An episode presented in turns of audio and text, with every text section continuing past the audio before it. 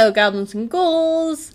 Angela here. I just wanted to give you guys a heads up on this week's story. Trigger warning, something like that. Um, gets a little dark in places, and in some cases, we do talk about death of children and uh, dying in childbirth. So, uh, just wanted to put a warning out there for anyone who might need it.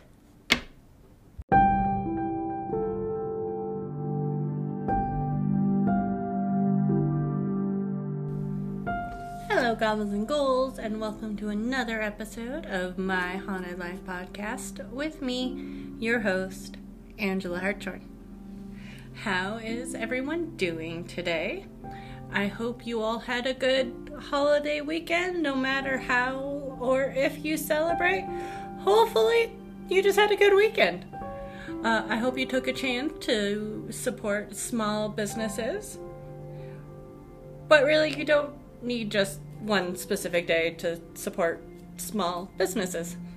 You can do that any time of year. And really, let's be honest, with the way everything is kind of falling apart, might be the only way to get presents this year. Just saying. Uh, as I am sitting at the moment in Kronk Arts and Curiosities, if you follow any of my other accounts, I've been posting stupid videos and stuff, especially on TikTok. But seriously, you guys, the shop is gorgeous. And I had a haunted experience here the other weekend, which I had a witness. I had someone here with me, and we're talking about uh, doing an episode on it. So I'm really excited about that. Anyways, continuing, total sidebar there. I'm gonna take some coffee here. Not much in the way of housekeeping right now. I'm working on getting organized. I know, shocking. For next year. And once a month, I want to do a theme for all the podcasts. Like January, I was thinking spiritualist stories or ghostly winter snow stories. I don't know.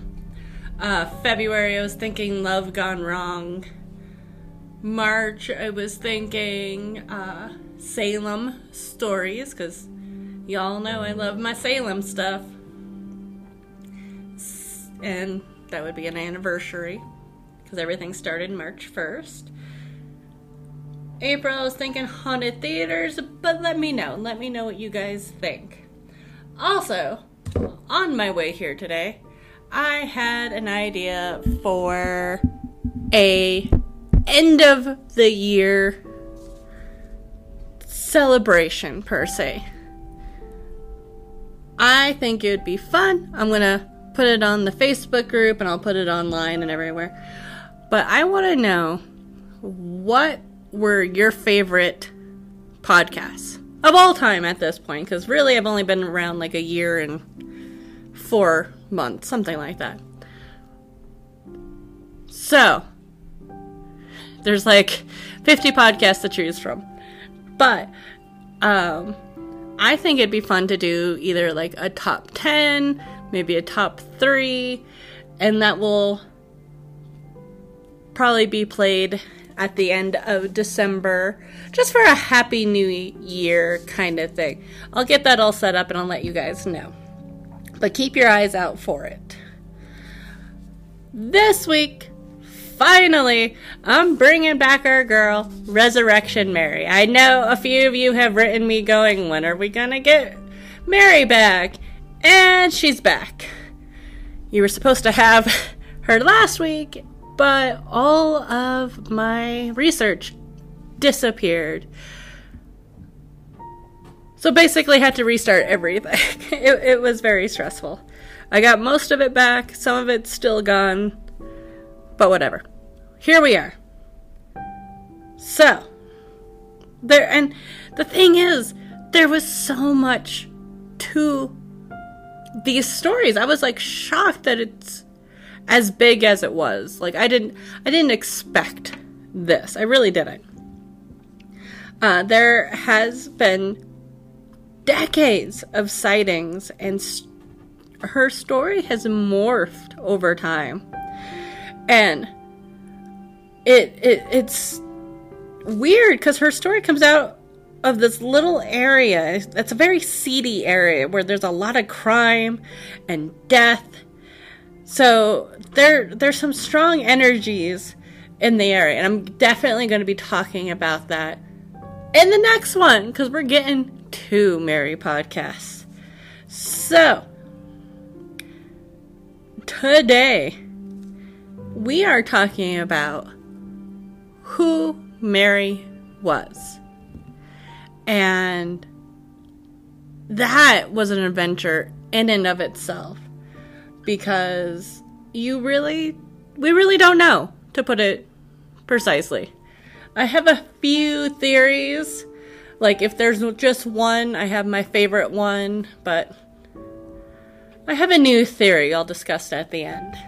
So, let's get into it, shall we?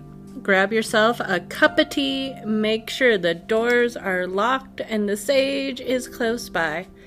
I have a story to tell you.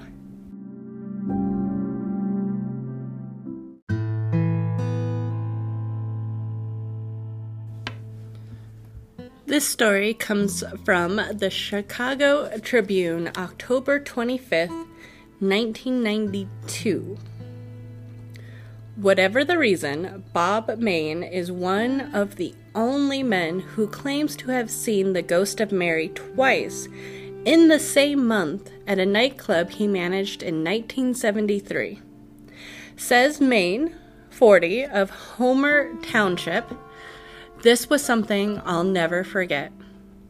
Main was the night manager at Harlow's, now closed, a dance club at 8058 South Cicero Avenue, Chicago. This was the glitter rock era, and we saw a lot of strange people. But one Friday night, then two weeks later, on a Saturday night, this woman came in. She was about 24 to 30 years old, 5 foot 8 to 5 foot 9, slender, with yellow blonde hair to her shoulders, that she wore in these big spooly curls coming down from a fa- high forehead. She was really pale, like she had powdered her face and her body. She had on this old dress that was yellow, like a wedding dress left in the sun. She sat right next to the dance floor and she wouldn't talk to anyone. She danced all by herself, this pirouette type dance. People were saying, Who is this most bizarre chick? When Main and others tried to talk to her, the woman would only shake her head. Main said, and seemed to look through you. She had this teardrop on her cheek that looked like nail polish. But when you got right up to her, it looked like her eye was bleeding. But the strangest thing was, even though we carted everyone who came in there, I worked the door, and there were waitresses and bartenders and people there. Nobody, either night, ever saw her come in and never saw her leave.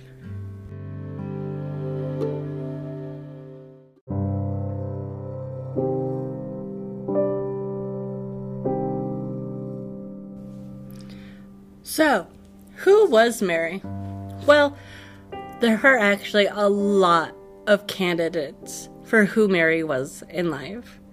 There are at least 70 young women named Mary who were laid to rest at Resurrection Cemetery between about 1910 and 1935. so there's a lot, and I'm not going to go through every single one because there were there are a few that are commonly cited. I'm going to start with the one that I think fits the narrative the most and then give you some of the other commonly cited ones and just some interesting ones. So, Mary Bergovi was a fun loving gal in her early 20s. She was born April 7th, 1912, and from what I read, she was definitely an Aries.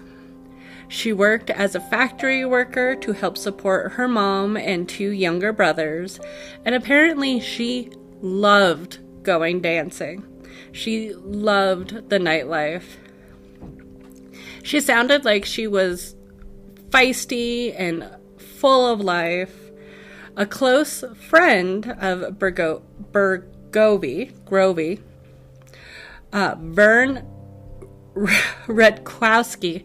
Remember, you don't come here for uh, pronunciations, but I'm trying.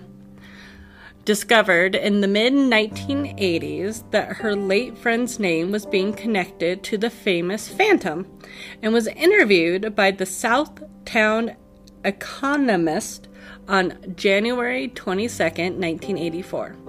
She said of Mary, she was personality plus she always had a smile, and you never heard, you never saw her unhappy. I love the personality plus thing. I think I've only ever heard my grandmother say something like that, so this has made my heart happy.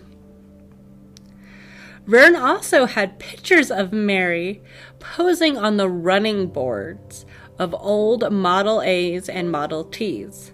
She had short brown or dark wavy uh she had a short brown or dark wavy haircut just past her cheekbones. She went on to describe the faithful day of the accident when the two women had planned to go shopping on March 10, 1934, near 47th Street and Ashland Avenue including uh, Goldblatt's department store. From my research, Goldblatt's was your classic department store. It had clothing stores and a deli and a snack shop. So my mind immediately goes to Miracle on 34th Street and the old Macy's and Gimbels stores, where it's literally like its own small little city. So it seemed like they had a pretty fun day planned ahead of them. The girls accepted a ride to the popular shopping district from two young men who Bergovi had met. But Vern became irritated with the young man, who she remembered as wild boys. After getting into their car to go for a ride, Vern took an instant dislike to them. She said, They looked like wild boys, and for some reason, I just didn't like them. Vern added that they drove recklessly, turning corners on two wheels and speeding down narrow streets. On their way home, Bergovi criticized Vern's unfriendliness and her disapproval of Bergovi's taste in men. Finally, Vern demanded to be let out of the car a few blocks from home. She asked Mary if she planned to go out with the young men that night, and Mary said that she did. Vern urged her to reconsider, not only because she didn't like the boys, but also because her parents had already told her that she couldn't. I don't know why. It just kept saying that her Vern in all these different accounts that I read just kept saying her parents didn't want her to go out. I don't know if it was like she had gotten in trouble and she was grounded or they knew she was a party girl. I don't know. school night, homework. I don't know, but for some reason her parents wanted her to stay home. And but it sounded like I said, it sounded like it wasn't just for like a family event or something. It's but I could be completely wrong. Again, the accounts from Vern just say she was supposed to stay home.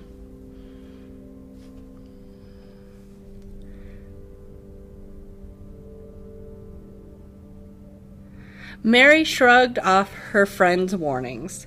She simply replied, You never like anyone I introduce you to. Vern stood watching on the street corner as Mary and the young men roared away in the car.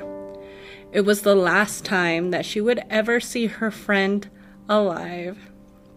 Vern stayed home that Saturday night and was awakened the next morning by her mother, who informed Vern that Mary had been killed in a car accident in the loop sometime during the evening. The Chicago Tribune reported on March 11, 1934, girl killed in crash. Miss Marie Bergovi, 21 years old, 4611 South Damen Avenue, was killed last night when the auto in which she was riding cracked up at there's a word missing there street and Wacker Drive. John Riker, 23, of 15 North Knight Street, Park Ridge, suffered a possible skull fracture and is in the county hospital. John Thiel, 25, 5, 5216 South Loomis, driver of the car, and Miss Virginia Rozansky, 22 of 4849 South Lincoln, now Wolcott, were shaken up and scratched.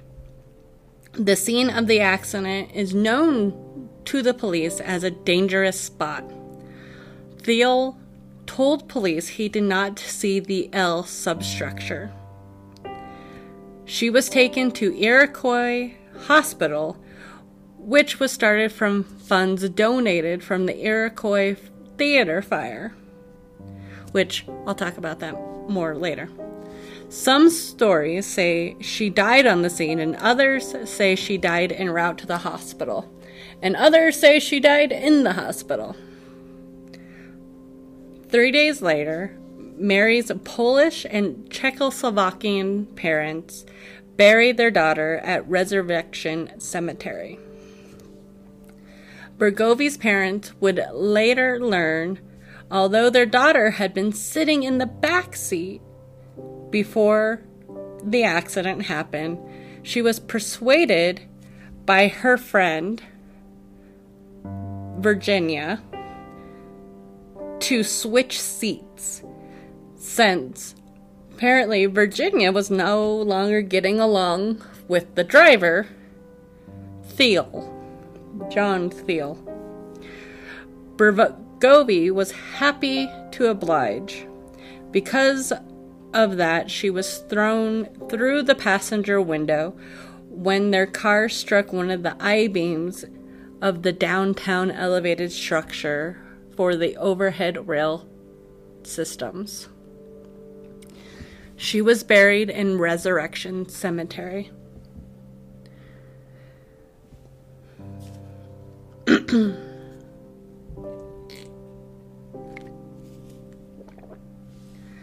In 1983, John Sattler,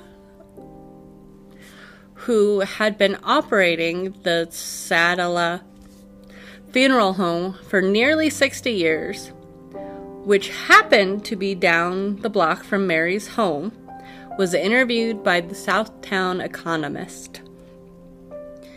He was in his 80s at the time of the article and chomped a cigar as he spoke to reporters about Miss Bergovi.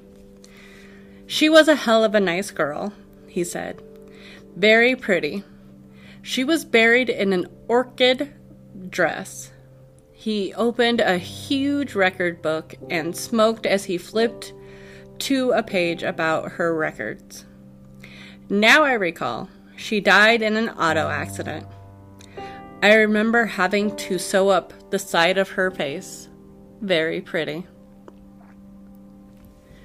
So, is.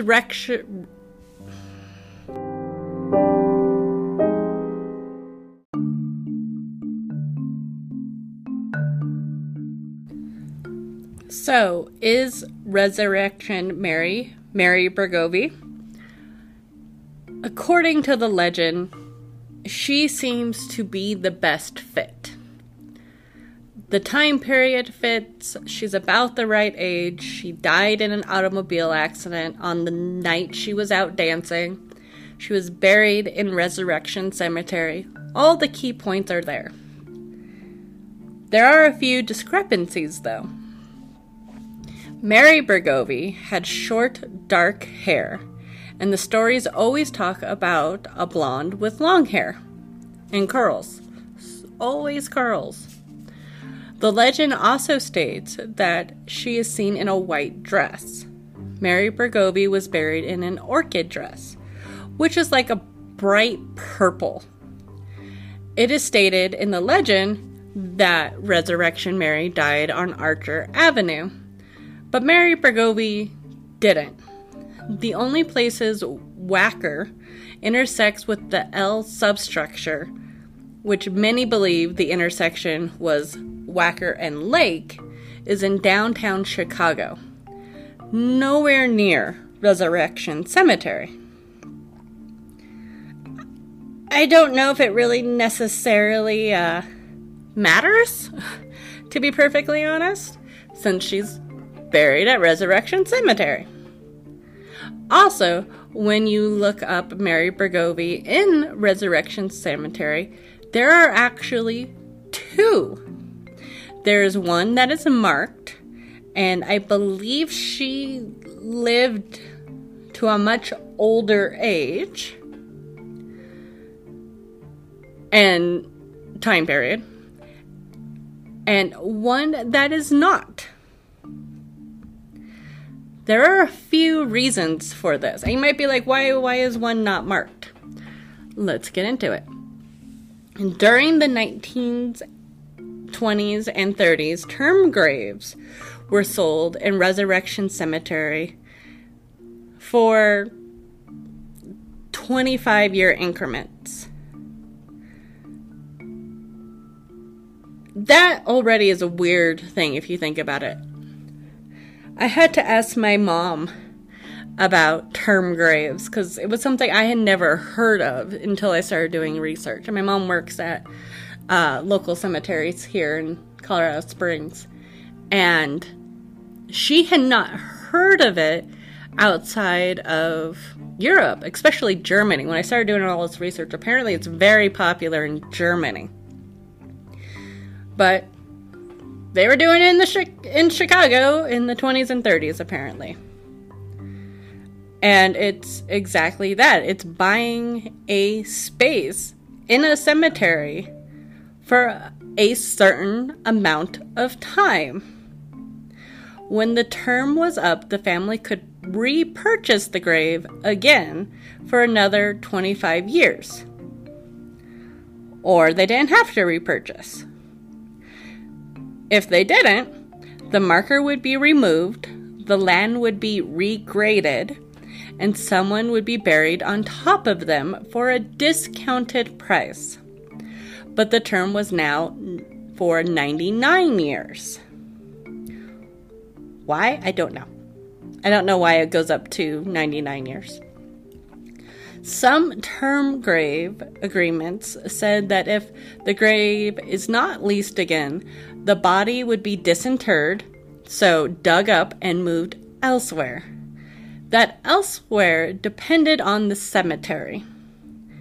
That being said, there are no cemetery records of digging Mary Bergovi up or moving her, because according to Sattler, There are permits needed for that, and there's no record of this. So, in Mary's case, her grave was probably not repurchased, and she was buried over the top of. There's another theory that the cemetery moved her to a secret location because of the publicity and looky loos, though the cemetery denies this. It would make sense, though. Famous graves have a tendency to attract vandals and attention. And then there's the fact that friends of Bregovy claimed that after her death, they started seeing her on the side of the road in her short brown hair and her orchid dress. And then she would just disappear.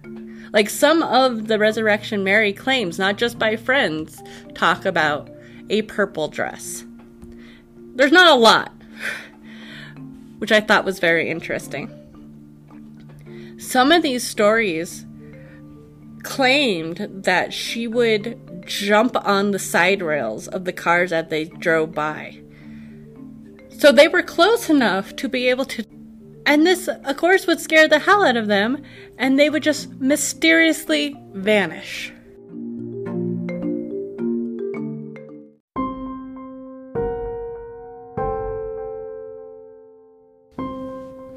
Our next Mary is Anna Maya Norkus, who died July 20th, 1927. Anna Norkus is an interesting contender. Her legend goes that her father picked her up from a night of dancing.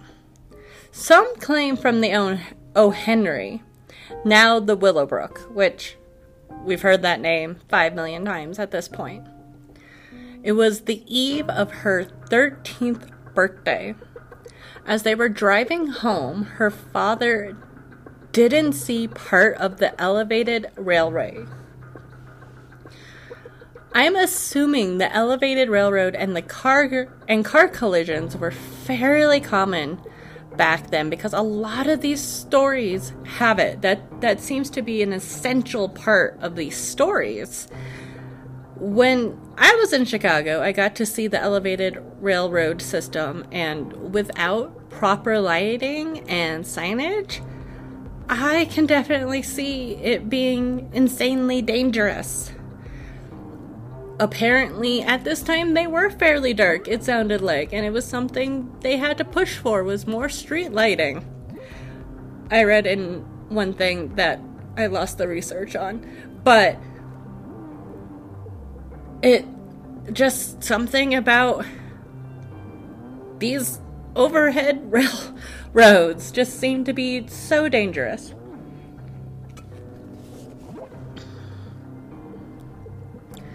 Anna's father swerved to miss it when he finally saw it. The car flipped and Anna was crushed under the car. So I wonder if she fell out and then was crushed, I assume. Her family wanted her buried at St. Casimir Cemetery in Chicago, but there was a gravedigger strike so she got buried at Resurrection Cemetery in a term grave, but her tombstone was put at St. Casimir. I had never heard of St. Casimir, so I had to look it up. He apparently is the patron saint of Luth- Lu- Lithuania and Lithuanian youth. There are a few discrepancies in Anna being Resurrection Mary. Before you are all like, well, her name is Anna, her middle name is. Mm, I, I saw it pronounced so many ways. But Maya, spelled M A I J A which I read somewhere is the Polish, Polish version of Mary. I also saw Hebrew. Again, I tried to find a proper pronunciation for this, and I just, for the life of me, could not find one, just one. Like, it all depends on the area, and there's like 5 million pronunciations. One way or another is supposed to be a version of Mary. All records show she was buried at St. Casimir the entire time. There was no grave digger strike, at least officially at that time. Maybe there was something unofficially. Think like, I don't know, pilots calling in sick during the uh, vaccination stuff. Nothing official, but, you know, enough to throw a wrench in the system. So it's possible, but nothing is cited about it. Um, one of the big things, why I personally don't think she's Mary, she was 12 years old. I know the story says it was the eve of her birthday, but it wasn't.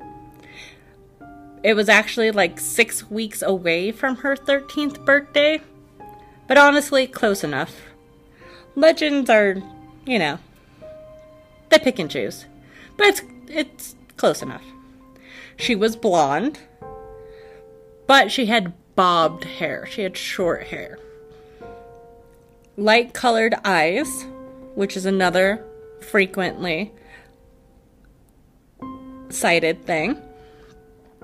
The crash happened near 66 and Harlem, which was near her home but wasn't really near the Willowbrook or Resurrection Cemetery. Again, I don't think that's a big deal. if she's supposedly buried at Resurrection Cemetery secretly, okay. An early version of the legend of Resurrection Mary states that she was actually with her father when the accident happened and she was killed. In this case, she was indeed with her father, but she was also with several other family members. William Wassner, 32, Loretta. Oh, I can't. G W O Z D Z if anyone has any idea how to pronounce that, please let me know. 14. Sophie Norkus, 16, who was Anna's sister, and Adam Luenke, 58, who also ended up dying of injuries sustained in the crash. The part about the O. Henry actually might be possible, which I thought was sweet. Apparently, the O. Henry would host nights that were family friendly, so all ages could come and dance under the stars. I just, this makes my heart happy because this reminds me of like, I remember going to a few of these different bars and places growing up around here where there would be family friendly things and you could go and do this stuff. My mind goes to like roller rinks because those were popular again in the 90s. And it just, it just, I could see this. Like the whole family went out. This other older gentleman was probably, you know, hanging out with their dad because the dad's stuck with the girls kind of thing and just wanting to take them out and do stuff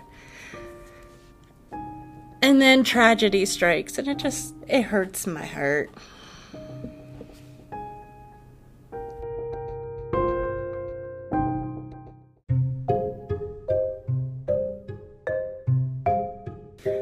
Our next Mary is Mary Miskowski. In my research, I kept finding these stories relating to people claiming that Mary was their babysitter growing up. But I could never find the story.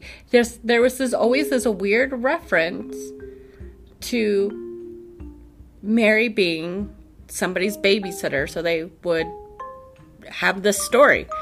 And I was like, I couldn't find it. I found it, and it made me very happy.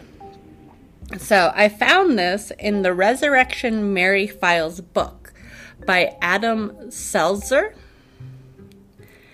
And he quotes another author, which I didn't realize because I use him for both this story and the next one. Uh, author Troy Taylor.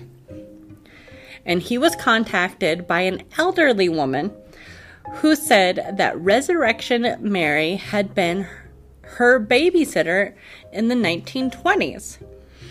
She identified the ghost as being the spirit of Mary Miskowski, who lived on the 4900 block of South Damen Avenue, only blocks away from Mary Bregovy's house. So we definitely, again, have this weird area pinpoint. Damen Avenue, in that area. It's interesting.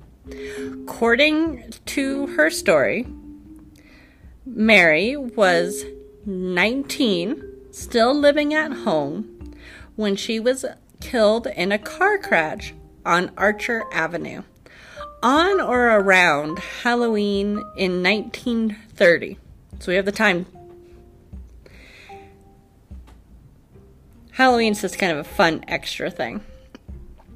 The story went that she had been attending a costume party dressed in her mother's old wedding dress. Now, this is such a good story, except for the fact that factually nothing adds up. Mary Miskowski died in 1956 in her mid 40s. She had gone off, gotten married, had a couple of kids. I to me the mid 40s still sounds fairly young to die. I couldn't find what she had died from. But obviously dying in 1956 is do, doesn't work. It just doesn't work to the story. She was also buried in Evergreen Cemetery in Chicago, not Resurrection Cemetery, which is kind of an important part to the story.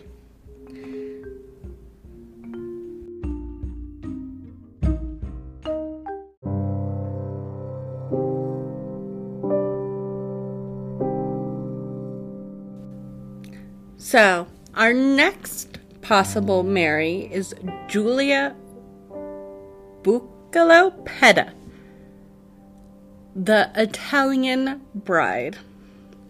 So, to me, historically, following the stories, this one doesn't fit. It's a little far fetched. Let me know what you think, though. I have seen it pop up in a couple places as a possible Mary, but nothing really fits except for the woman in white phenomenon. But to be perfectly honest, it might be one of my new favorite stories. It's just too good not to share. And because it was so good, and she is a supposed Mary explanation, I had to, I just had to share it with you guys. This comes from Troy Taylor and American Hauntings Inc. Julia was born on June 6, 19 I'm sorry, 1891 in Italy. Her father George passed away in 1913 and her mother Philomena immigrated to the United States with her daughter. They traveled to the west side of Chicago where three other Buccala Oh, I feel so bad. Children Henry, Joseph, and Rosala had already. Rosalina had already settled. In June 1920, Julia married Matthew Petta at Holy Rosary Church on North Damen Avenue. I need to if North Damen Avenue, like, is this a huge cross section of town that I need to know about? I need to look that up because everything happens on this street in this area. Julia became pregnant soon after the wedding. But sadly, complications occurred, and on March 17th, 1921, Julia died while giving son to giving birth to her son. Filippo because of the Italian tradition that dying in childbirth made a woman a type of martyr, Julia was buried in white, the martyr's color. Her wedding dress also served as her burial gown, and with her dead infant tucked into her arms, the two were laid to rest in a single coffin in Mount Carmel Cemetery. So, I'm going to pause for a second. We have the right timeline. Oddly married in a similar area. Wrong cemetery. And this story is just it's just so sad. Philomena, Julia's mother, was inconsolable over her daughter's death. Shortly after Julia was buried, she began to experience strange and terrifying dreams every night. In these nightmares, she dreamt Julia was telling her that she was still alive and needed her help for the next six years. Six years, you guys. The dreams plagued Philomena, and she began trying to have her daughter's grave opened and her body exhumed. And she kept being turned down. Finally, through sheer persistence, her request was granted a sympathetic judge passed down an order to exhume Julia's body. In 1927, six years after Julia's death, the casket was removed from the grave. Six years. Here's the thing when it was opened, Julia's body was found not to have decayed at all. In fact, it was said that her flesh was still soft as it had been when she was alive. A photograph was taken at the time they exhumed her body, and it shows Julia's incorruptible body in the casket and it looks like she's just sitting there sleeping. It's strange. Philomena set out to raise money for a more elaborate tombstone. The finished work was a grandiose tribute to her dead daughter, a life size sculpture of Julia on her wedding day her mother and other admirers affixed a post mortem photo of Julia on the front of her grave monument. Below the image is the Italian phrase, which I'm not even going to try, which roughly translates to taken six years after death. It just wow. A photo of Julia in her bridal gown which seems to be the inspiration for the statue, was also fastened to the stone. And I have the post mortem photograph, and I'll include that in the show notes along with all the other pictures of the girls that I have. I'll try to find a picture of the grave too. That probably that part's probably easy. So, to go into it a little bit more, the post mortem photograph shows a body that appears to be fresh, with no discoloration of the skin, even after six years. The rotted and decayed appearance of the coffin in the photo, however, bears witness to the fact that it had been underground for some time. Again, it just looks like she's laying there sleeping. Julia appears to be merely sleeping. Like, you look at her and she's, again, just resting. Here's the thing though her infant that was nestled in her arms had also started to decompose along with the casket. It was just Julia that hadn't been. Really devout Catholics in the neighborhood believed that Julia's incorruptibility meant she was a saint. Some people believed that the postmortem photography, the photo of her taken, was really taken before she died, and they were just using it to raise money, even though the money went back to the grave. So I don't understand why that would be a big deal, but I don't know.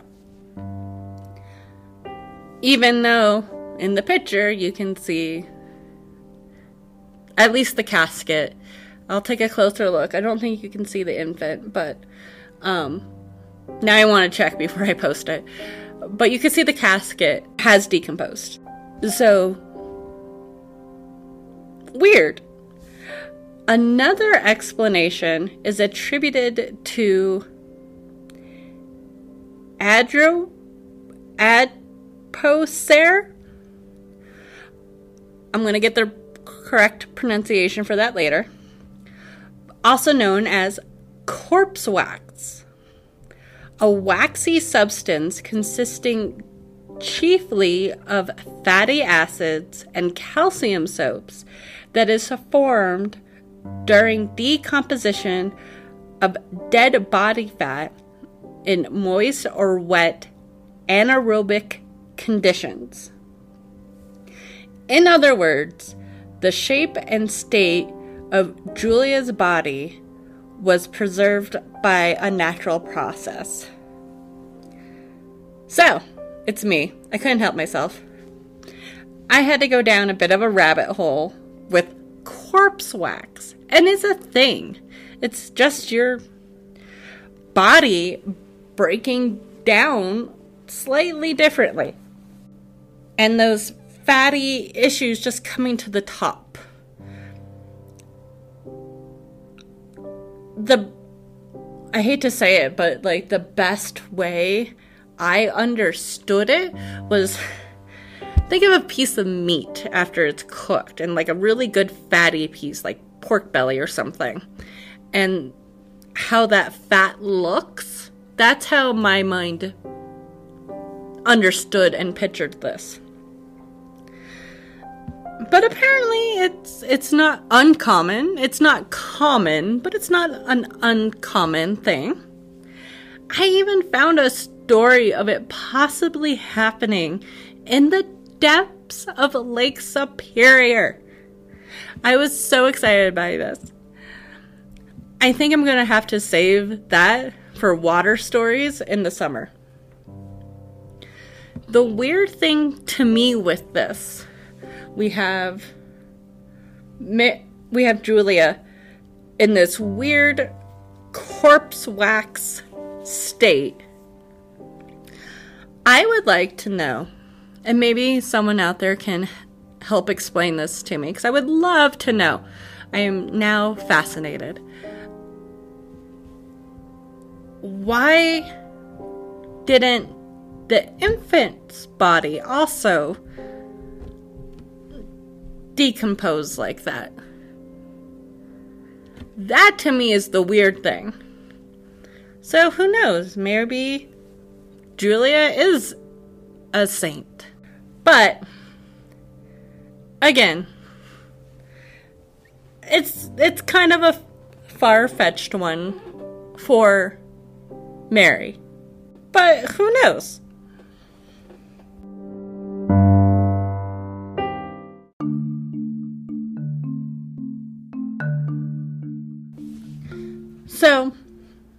Is Mary? As a spirit, she is definitely an intelligent apparition, but maybe she's more than that. Maybe she's been learning and evolving with time. There are stories of her dress looking like it's been aged, even though she doesn't seem to age. Her clothing seems to be changing, like that funky yellow color to it, and in some cases, updating her wardrobe, which is fascinating. I personally have a new theory, and maybe it's not new. But in all of my research, I'm wondering maybe it's all of them. Maybe all of these spirits are Mary. And they're just all attributed to Resurrection Mary. I know that's confusing, but hear me out. And of course, except for Mary Miskowski, because she died much later. All of these women were young and in the prime of their lives. Well, Anna was getting there, but you know what I mean. They were lively and spunky eh, from all accounts, and maybe their spirits just weren't ready to stop dancing just yet. Kind of a classic recipe for a haunting. Their unfinished business is not getting that one last dance, and considering they were all so young, their death is literally that unfinished business. Maybe that explains all the different descriptions of Mary. They're all different Marys. And maybe it's one of those things like with Julia or any of the or Anna seeing a woman in white on the side of the road and they are immediately attributed to resurrection Mary. Maybe we just have a whole lot of lively ghosts in the area. And it sounds like a dangerous area. Car crashes, organized crime. It's Chicago, for God's sakes. Maybe just all of these lives that are cut short. They just stick around and are all attributed to Mary. Maybe that's why, like in the opening story where Bob Mayne saw her dancing in a bar twice during the glam rock era with a single tear glittering on her face that looked like fingernail polish. The way he described it sounded very sticky, Ziggy Stardust to me.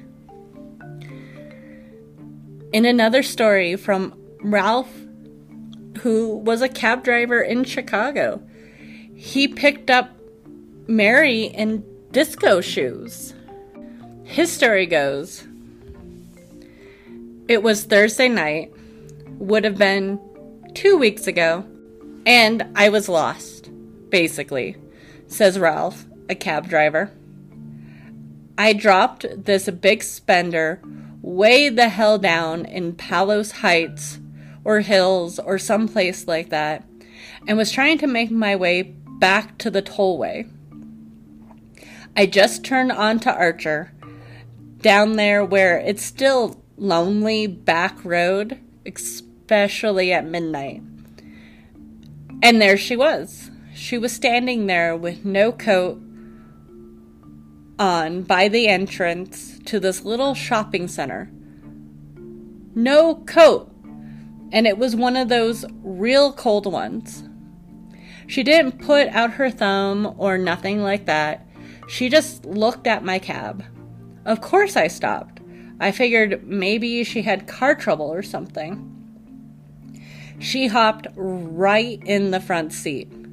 She had on this fancy kind of white dress, like she had just been to a wedding or something, and those new kind of disco type shoes with the straps and that.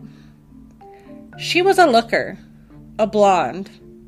I didn't have ideas or like that. She was young enough to be my daughter, 21 tops. I asked her where she was going, and she said she had to get home. I asked her what was wrong, if she had car trouble or what, but she really didn't answer me. She was fuzzy. Maybe she had a couple drinks or something, or was just tired. I don't know. Oh, the only thing she did say really was the snow came early this year. Or the snows came early this year. Or like that. Other than that, she just nodded when I asked sometimes if we were supposed to just keep going up Archer. She was just looking out the window at the snow and the trees and that. Her mind was a million miles away. Maybe she smoked something or something. Who knows? A couple miles up Archer there, she jumped with a start like a horse, you know, and said, Here, here, I hit the brakes. I looked around and didn't see no kind of house. Where? I said. And then she sticks out her arm and points across the road to my left and says, There. And that's when it happened. I looked to my left, like this, at this little shack.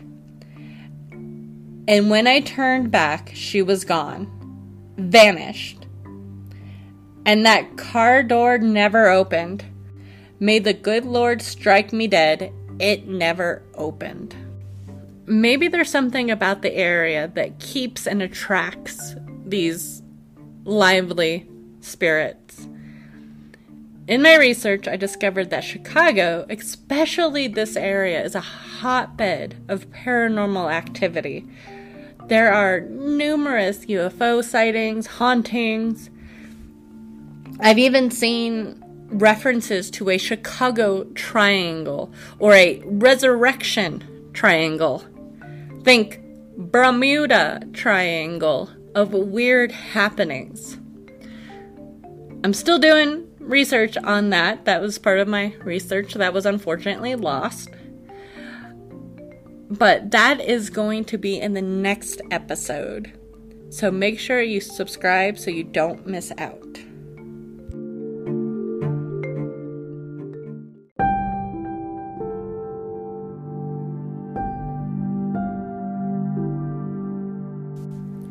Thank you to everyone out there listening today.